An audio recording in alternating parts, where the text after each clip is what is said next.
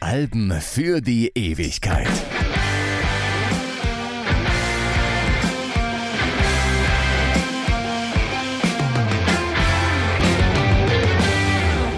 Hallo, Freddy Kappen hier. Hast du etwas Zeit für mich? Ja, das wäre schön, denn heute geht es um nichts weniger als deutsches Kulturgut.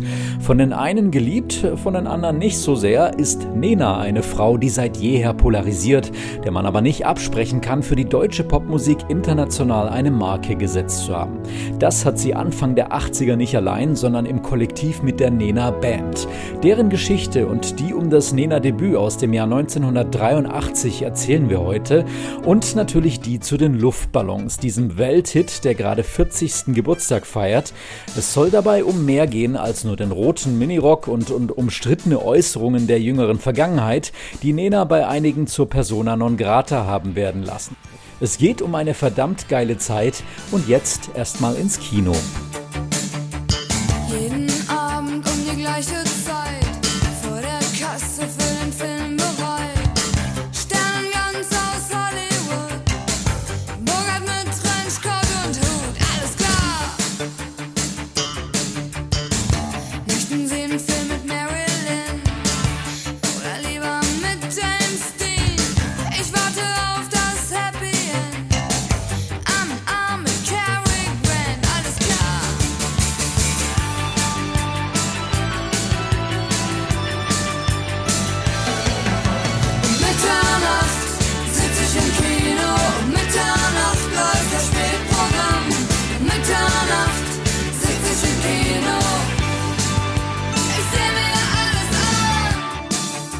Wir schreiben das Jahr 83, da darf man noch über Indianer singen, ohne dass da gleich ein Fass über kulturelle Aneignung aufgemacht wird.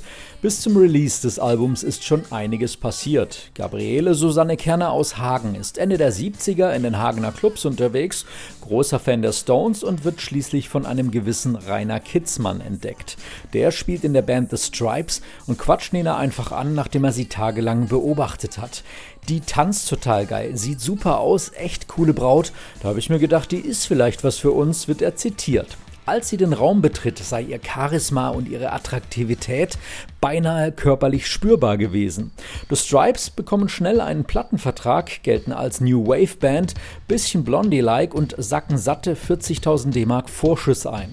Es erscheinen Singles wie Tell Me Your Name und Ecstasy, es gibt die ersten Fernsehauftritte in der Plattenküche und bei Disco, doch der Erfolg stellt sich nicht so wirklich ein. Keine 3000 Stück werden von den bisherigen vier Singles jeweils verkauft. Die Band trennt sich dann nach Meinungsverschiedenheiten über das Songwriting, in das sich Nena und Schlagzeuger Rolf Brendel jetzt auch einbringen wollen. Die CBS hält an Nena fest und fragt, ob sie sich vorstellen könnte, auch deutsche Texte zu machen.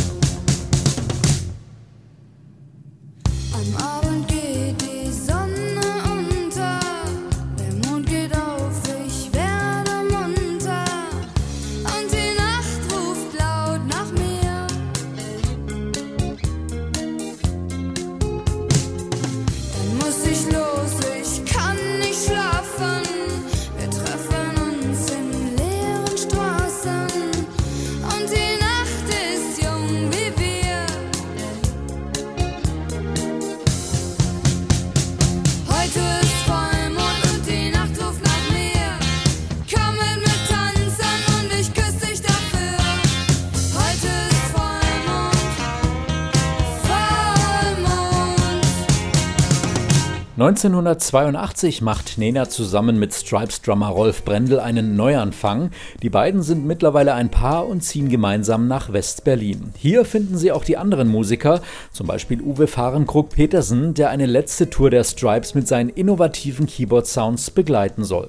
Fahrenkrug ist zunächst skeptisch, nimmt den Job aber an, weil er das Geld für ein Synthesizer-Case braucht. Um sich über Wasser zu halten, nimmt Nena in Berlin einen Job im Büro des Fotografen Jim Rakete an und bearbeitet unter anderem die Fanpost der Band Spliff, die Ende der 70er als Nina Hagen Band schon Furore machte, sich mit ihr aber dann verkrachte. Spliff-Keyboarder Reinhold Heil und Bassist Manne Präker beschließen, das Nena-Debüt zu produzieren.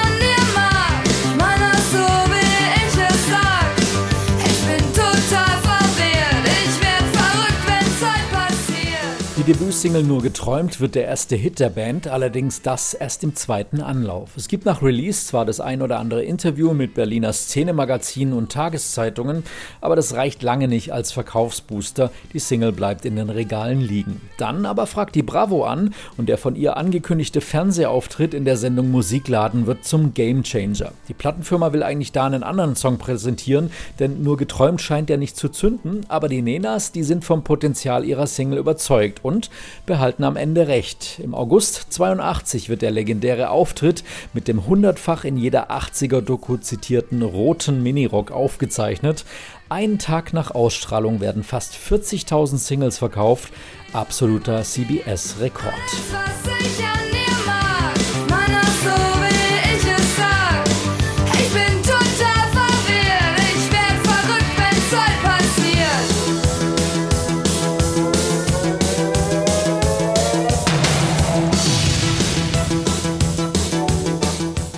Interessanterweise waren diese Tage die schönsten, die ich mit der Band erleben sollte, schreibt Rolf Brendel später in seinem Buch Nena Geschichte einer Band. Als alles möglich war, sich aber noch nichts erfüllt hatte, als ich erst anfing zu begreifen, was in Zukunft noch auf uns wartete. Der rote Minirock hing übrigens später in einem Glasrahmen in Nenas Wohnzimmer und wurde sowas wie ein Symbol für die neue deutsche Welle. Der haben sich Nena allerdings nie so wirklich zugehörig gefühlt. Aber klar, die Mitwirkung von ihr im Kinofilm Gib Gas, ich will Spaß mit NDW-Star Markus, die von Annette Humpe und ihrer Band Ideal inspirierte Musik und das Produzentenumfeld mit den Spliffern, das war in der öffentlichen Wahrnehmung eben doch ein Teil des Ganzen. Mit der Spaßfraktion wie Fräulein Menke, Andreas Dorau oder auch Hubert K. konnte man sich aber nicht so wirklich identifizieren. Solche Acts repräsentierten eher Klamauk und Laienhaftigkeit, während man selbst im Vergleich zu Da Da Da, übrigens auch ein Welthit, textlich Weltliteratur schuf. Zitat Rolf Brendel.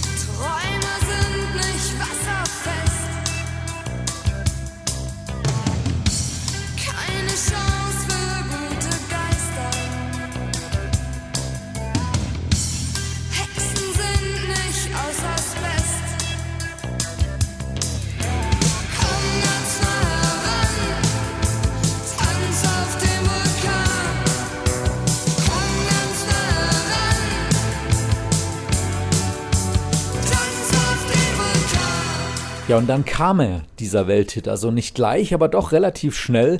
Was heute als erfolgreichster deutscher Popsong aller Zeiten gilt, hat seinen Ursprung im Sommer 82. Keyboarder Uwe Fahrenkrog-Petersen hat schon die Musik für die Debütsingle Nur geträumt geschrieben und schraubt in dieser Zeit besessen an seinem Oberheim-Synthesizer rum. Inspiriert von Stevie Wonder komponiert er ein Synth-Bass-Riff, dessen knallharter Funky-Sound ihn einfach selbst nur begeistert. Aber wie um alles in der Welt soll das nun in einem 80er New Wave Song funktionieren? Noch im Auto fällt ihm eine passende Melodie dazu ein und er komponiert dieses Demo, das erst vor wenigen Jahren erstmals auf seiner Website veröffentlicht wird.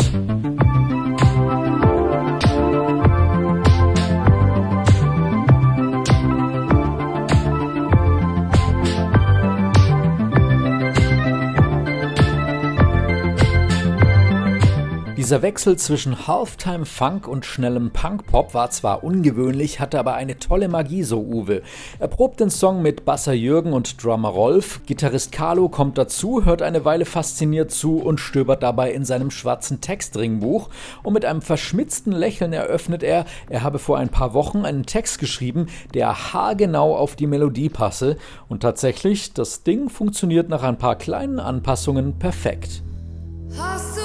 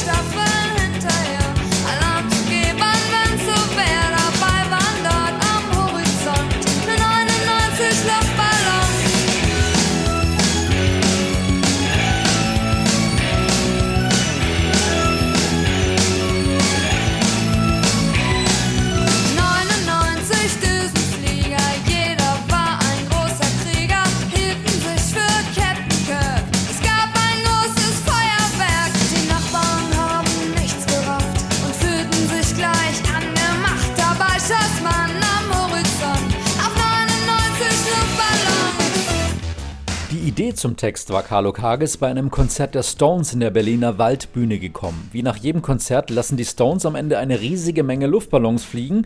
Die Ballons würden wenige Minuten später auf den rund um Berlin stationierten Radarschirmen der russischen Raketenrampen auftauchen. Würde die russische Radarüberwachung den Unterschied zwischen harmlosen Luftballons und einem Schwarm atomarer Kurzstreckenraketen so schnell erkennen? Oder würden sie den roten Knopf drücken, um einen Gegenschlag auszulösen und die Welt damit versehentlich in den Abgrund stoßen? Das ist die Story des Textes. Was als Erklärung für manche vielleicht ein bisschen weit hergeholt scheint, bekommt im Jahre 2023 absurderweise wieder eine neue Bedeutung mit den aktuellen Geschehnissen um chinesische Spionageballons, die da so rumfliegen. Kriegsminister gibt's nicht mehr, auch das blieb offenbar eine Utopie. Absolute Sicherheit ist immer eine Utopie, aber ein bisschen Vorsorge schadet vielleicht dennoch nicht. Und das war jetzt eine kleine Überleitung zu einem kurzen Break. Hallo, ich bin Stefan Kleiber aus dem Alben für die Ewigkeit Team und ich schalte mich kurz dazwischen, weil die heutige Episode mit Unterstützung kommt. Und zwar von der Allianz Lebensversicherung. Das ist gut für uns und für euch, denn ein Werbepartner hilft uns, dass wir diesen Podcast weitermachen können. Mit der Allianz Lebensversicherung habt ihr eine Möglichkeit für die Zukunft oder fürs Alter vorzusorgen. Für euch oder für eure Kinder. könntet ihr auch mit Aktien oder mit Krypto machen, dann kann es aber auch komplett nach hinten losgehen. Und ETFs schwanken auch stark im Wert. Die Allianz Lebensversicherung investiert für euch in Projekte, die Zukunft haben. Zum Beispiel in erneuerbare Energien und in den ÖPNV. Das heißt für euch mehr Rendite und mehr Sicherheit. Und ihr könnt euch das Ganze später auch als lebenslang garantierte Rente auszahlen lassen. Das ist praktisch, wenn die gesetzliche Rente nicht reicht. Guckt euch das gerne mal an, macht einen Beratungstermin aus oder ihr könnt auch direkt online einen Vertrag abschließen unter allianz.de slash Vorsorge. Jetzt geht's weiter mit Nena und mit Kollege Freddy Kappen. Blicke,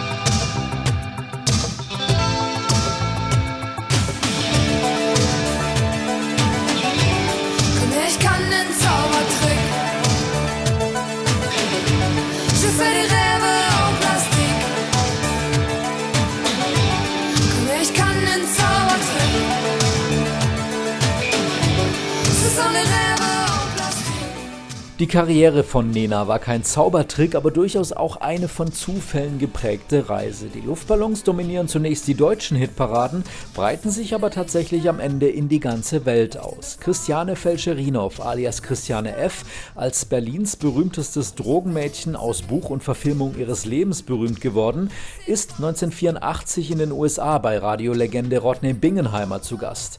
Auf einem Mixtape hat sie ihre Lieblingsmusik zusammengestellt. Der Sender K-Rock spielt die Luftballons und die Nachfrage explodiert plötzlich. Am Ende schafft der Song tatsächlich Platz 2 der US-Billboard-Charts. Nur an Van Halens Jump ist damals kein Vorbeikommen. Und auch wenn der Österreicher Falco wenig später mit Rock Me Amadeus sogar die 1 knackt, und der deutsche DJ Felix Jähn vor ein paar Jahren mit einem Remix ebenfalls ganz oben landet, bleibt der Luftballonsong in der Gesamtbetrachtung doch der erfolgreichste Song, der jemals aus Deutschland kam. Besonders in den Augen des US-Publikums ist es eben ein Song über den Kalten Krieg. Abgehoben, abgefahren.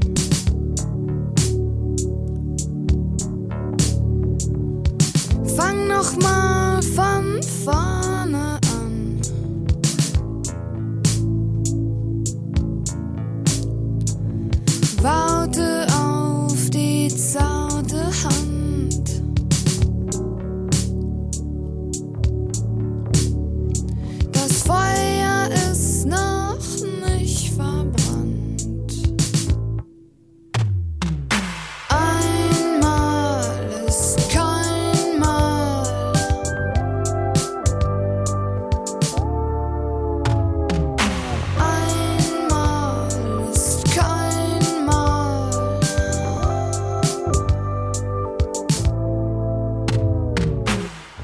Erfolg ist das so eine Sache, plötzlich zerrt die ganze Welt an einem und die endlosen Interview-Marathons fordern ihren Tribut. Nena gilt in der Branche als schwierig, einen Ruf, den sie auch durch das ein oder andere Interview gefestigt hat, in dem sie Reporter auflaufen lässt. Dass sie auch ihre liebenswerten Seiten hat, kann Drummer Rolf auch noch vier Jahrzehnte später unumwunden zugeben. Es gab viele Gründe, sich in Nena zu verlieben, schreibt Rolf in der Bandbiografie. Brendel ist damals mit 23 schon verheiratet und hat eine zweijährige Tochter, doch Nena fasziniert ihn mit ihrem Temperament. Dass sie ihn dann später mit Ich will Spaßsänger und Filmpartner Markus betrügt und dann auch noch mit Udo Lindenberg was hat, ist nur eine der vielen Geschichten um diese Liebe, die dann irgendwann auch vorbei ist. Rolf rächt sich mit einer gewissen Jessica, Uwe und Nena kriegen das mit und das Ganze endet als Höhepunkt in einer Bandprügelei und mit reichlich zersplittertem Glas. Und das alles, während man ansonsten auf der Erfolgswelle schwimmt und über die Jahre Dutzende Bravo-Cover ziert. Ich geh mit dir, wohin du willst. Auch bis ans Ende dieser Welt. Am Meer, am Strand. Will ich mit dir alleine sein. Komm, geh mit mir den Leuchtturm rauf.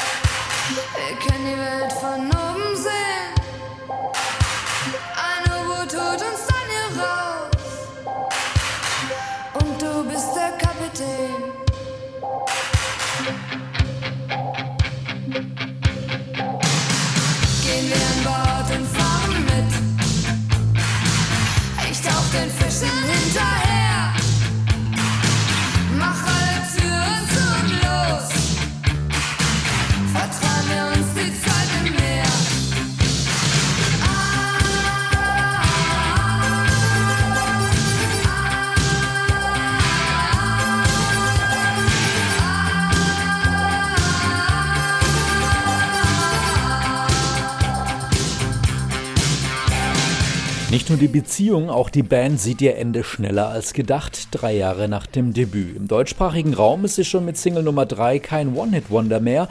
Leuchtturm mit seinen spacigen Synth-Sounds war für mich jahrelang der beste deutsche Popsong aller Zeiten. Im Ausland punkten neben den originaldeutschen Luftballons nun auch englische Versionen in den Charts von Nena. Für den US-Markt wird das hier besprochene Debüt sowie Titel vom zweiten Album Fragezeichen halb auf Deutsch, halb auf Englisch veröffentlicht. Aus den 99 Luftballons werden 99 Red Balloons und im Februar 84 wird der Song zum Nummer 1 Hit im Mutterland des Pop Großbritannien. Weitere Nummer 1 Platzierungen gibt's in Mexiko, Kanada, Australien und Japan, wo die Band auch äußerst erfolgreich tourt. All diese Ereignisse innerhalb eines Jahres, da sind Ermüdungserscheinungen vorprogrammiert. Ein zweiter Hit im Ausland gelingt nicht.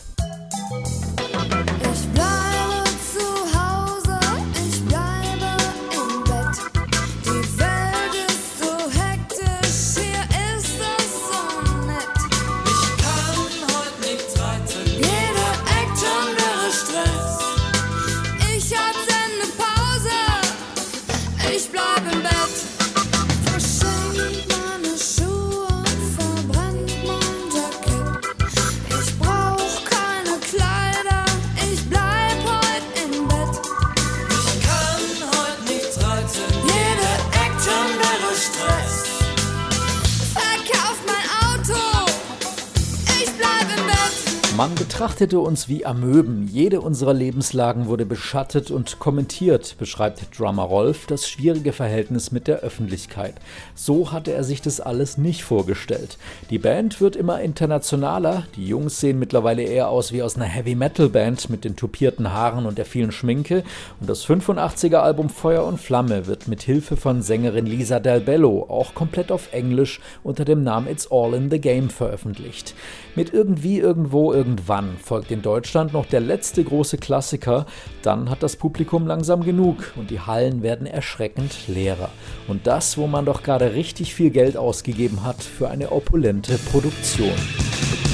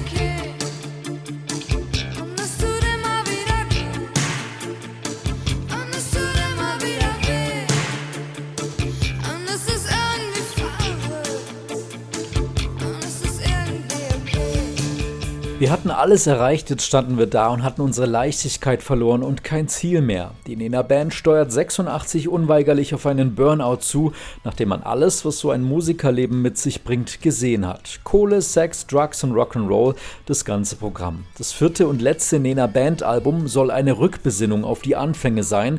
Kein Bombast mehr, produziert von Legende Klaus Vormann, Covergestalter der Beatles und Produzent von Trio. Doch der Eisbrecher floppt kolossal auf Platz 45 mit nur zwei Chartwochen überhaupt. Es ist offenbar vorbei. Vor allem Luftballons-Autor Carlo Kages verkraftet all das nicht so gut, soll irgendwann aus Frust über eine geplatzte Band-Reunion sogar seine goldenen Schallplatten zerstört haben. Er stirbt 2002 nach jahrelangen Alkoholproblemen an Leberversagen, während Nena da gerade etwas ganz Großes vorbereitet hat.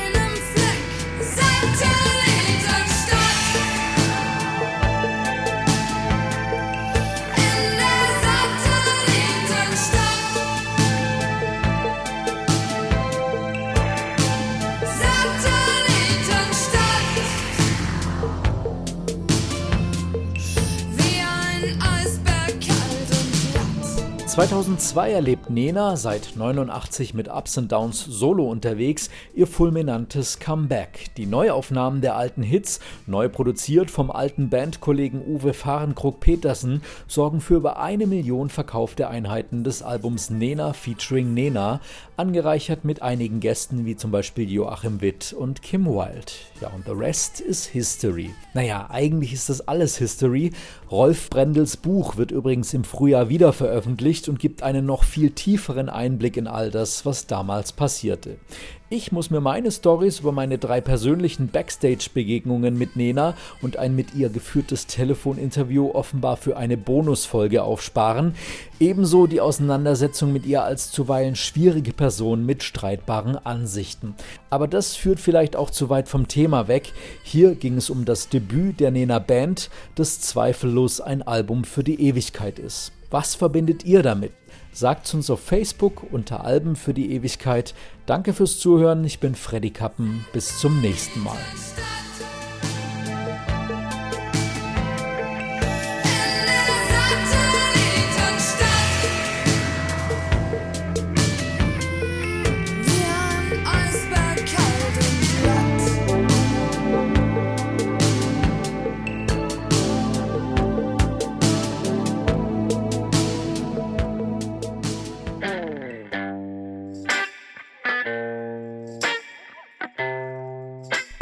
Für die Ewigkeit.